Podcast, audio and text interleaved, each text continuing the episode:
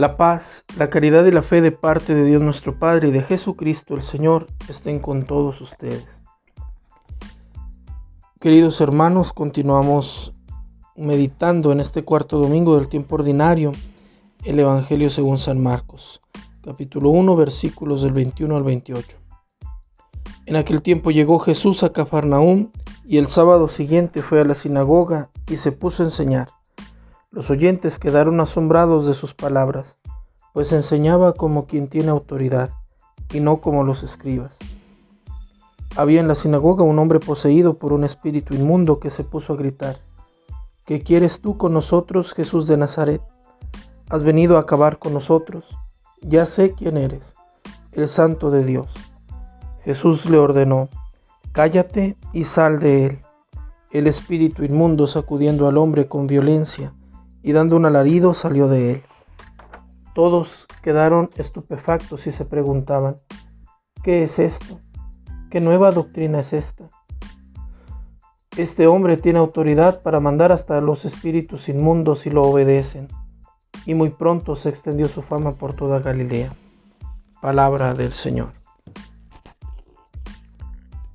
Me llama la atención que el texto litúrgico dice que Jesús llegó a Cafarnaúm, mientras que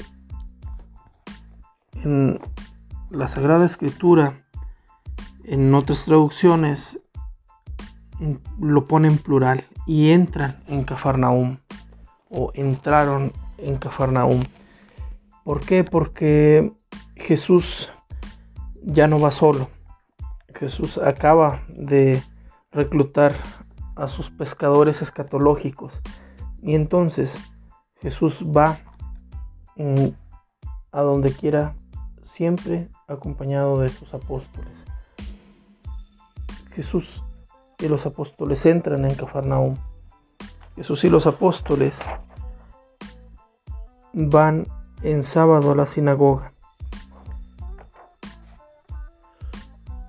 Pasa Jesús de la orilla del, lago, de el encuentro en donde estaban los pescadores trabajando, pasa de ese lugar al lugar que podremos, podríamos pensar que era el lugar más puro de la sociedad judía. Jesús va a donde se reúnen los más religiosos a estudiar y a orar con la Sagrada Escritura a la sinagoga. Jesús llega a la sinagoga y empieza a enseñar. Y cuando Jesús empieza a enseñar, los oyentes quedan asombrados, pues enseña como quien tiene autoridad y no como los escribas. Este, este pasaje de estos pocos versículos abre y cierra mm, con, como si fuera un, un paréntesis. Y cada paréntesis es la reacción de la gente ante la enseñanza de Jesús. Resulta muy interesante que Marcos no se detiene a decirnos mm, el contenido de la enseñanza de Jesús en la sinagoga.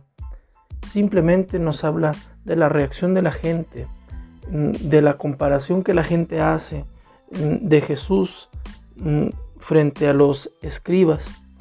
Un Jesús que enseña como quien tiene autoridad una autoridad que luego en la conclusión mm, queda claro que, no solamente e, es una autoridad para enseñar doctrina, sino mm, una autoridad sobre la integralidad del ser humano y sobre los demonios también.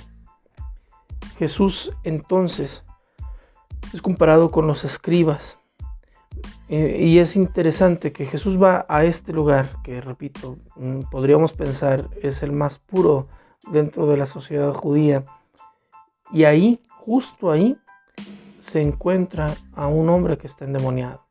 El primer milagro que Jesús hace en el Evangelio de Marcos será entonces, eh, la primera sanación que Jesús hace en el Evangelio de Marcos será la liberación de, de un hombre que estaba endemoniado. Este hombre endemoniado empieza a gritar, este espíritu inmundo empieza a gritarle a Jesús. ¿Qué quieres tú con nosotros, Jesús de Nazaret? Has venido a acabar con nosotros. Ya sé quién eres, el santo de Dios. Jesús es el santo de Dios, pero Jesús no necesita de los gritos ni del testimonio de los demonios. Jesús Jesús necesita simple y sencillamente de sí mismo. Jesús entonces manda callar al demonio. Cállate y sal de él. Y este espíritu inmundo deja en un alarido, en medio de un alarido, eh, de ese hombre al que había poseído, lo abandona y lo libera. Como eh, en, los evangelios encontramos estos alaridos, estos alaridos que nos, que nos liberan. Jesús, antes de morir, lanza un enorme grito y luego expira.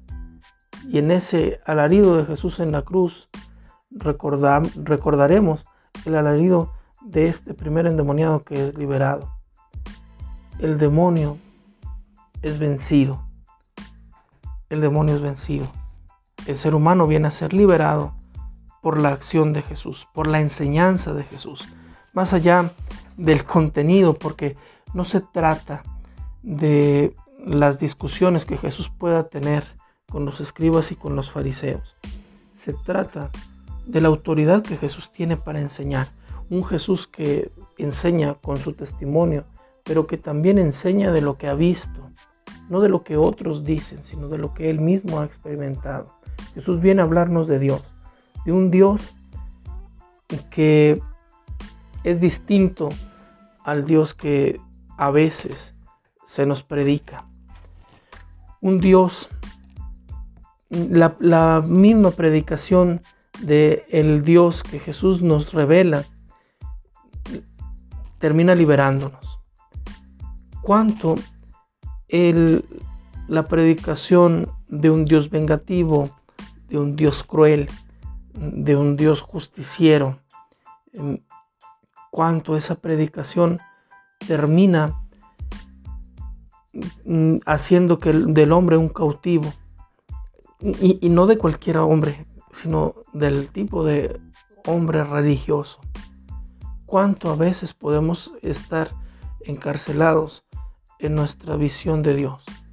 Y entonces, por eso será necesario continuamente estar purificando nuestra visión de Dios con la palabra de Jesús, con la predicación de Jesús. En nuestra oración tendremos que continuamente purificarnos, purificar nuestra visión de Dios, porque de nuestra visión de Dios dependerá también la visión de nosotros mismos. Nuestra visión eh, antropológica dependerá de nuestra visión teológica. Jesús viene a hablarnos de un Dios que quiere liberarnos, un Dios que lo ha enviado a Él para darle sentido a la humanidad, un Dios que quiere pescadores de hombres. Y entonces Jesús entra en en este rol social, entra en la sinagoga y enseña. Una sinagoga que Marcos mm, sutilmente eh, nos la divide entre la sinagoga de ellos y, y aquellos que escuchan a Jesús.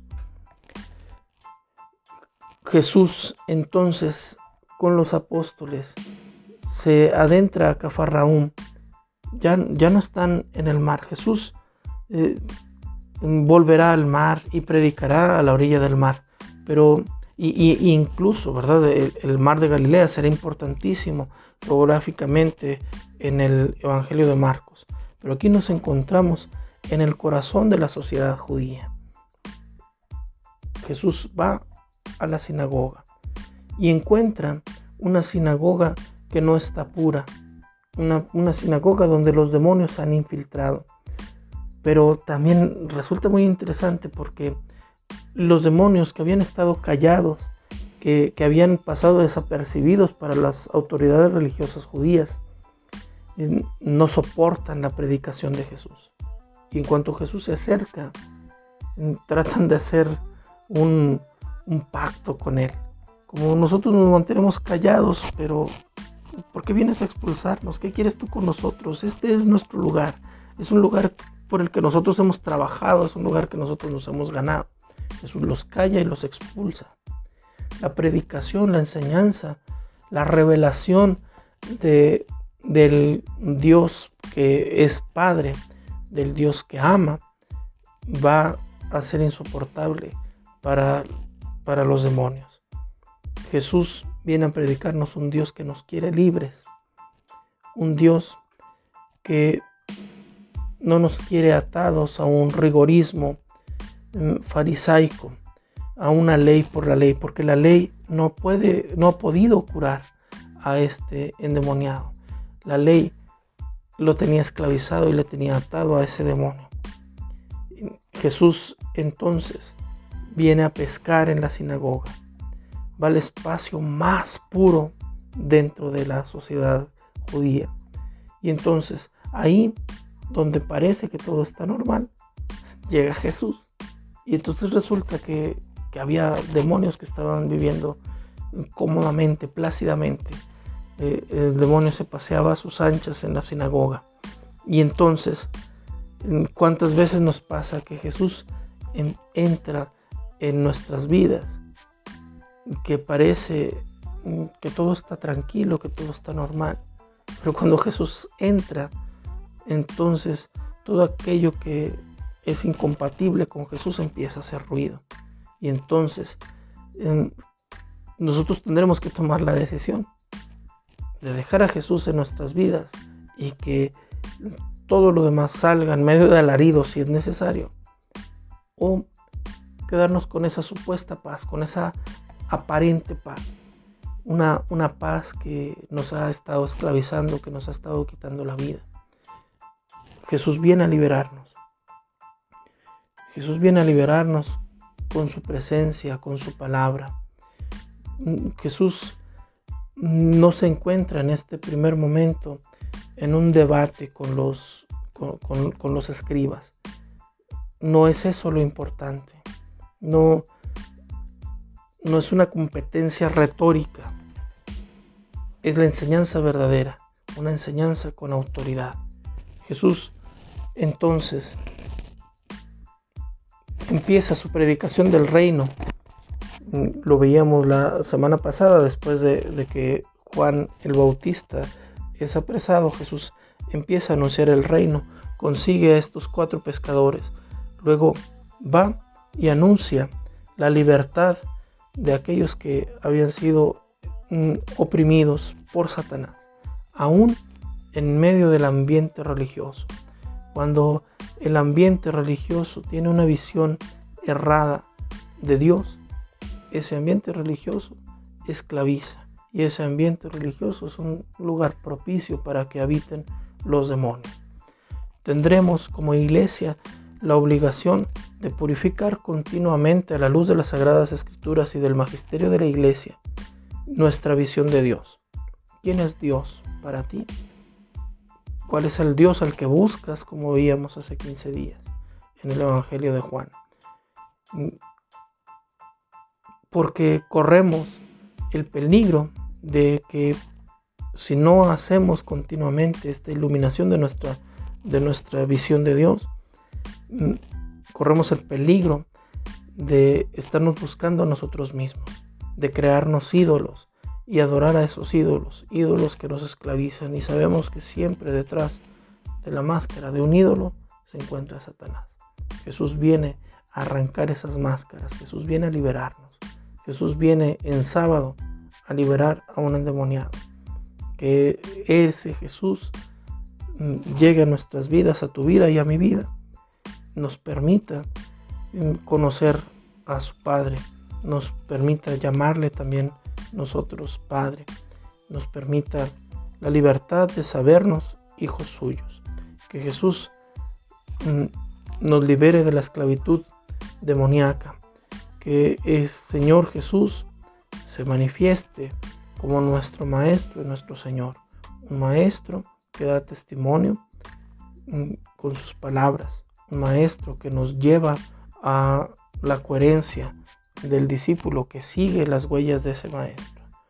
Queridos hermanos, mm, que la alegría de ser seguidores de este Cristo que viene a liberarnos, que viene a nuestro encuentro, nos lleve a buscarlo más, a querer conocerlo más, a escudriñar sus palabras en la Sagrada Escritura, en los Santos Evangelios, para conocerlo más, para arrancar de nuestra mente y de nuestro corazón toda idea errónea de, de Dios.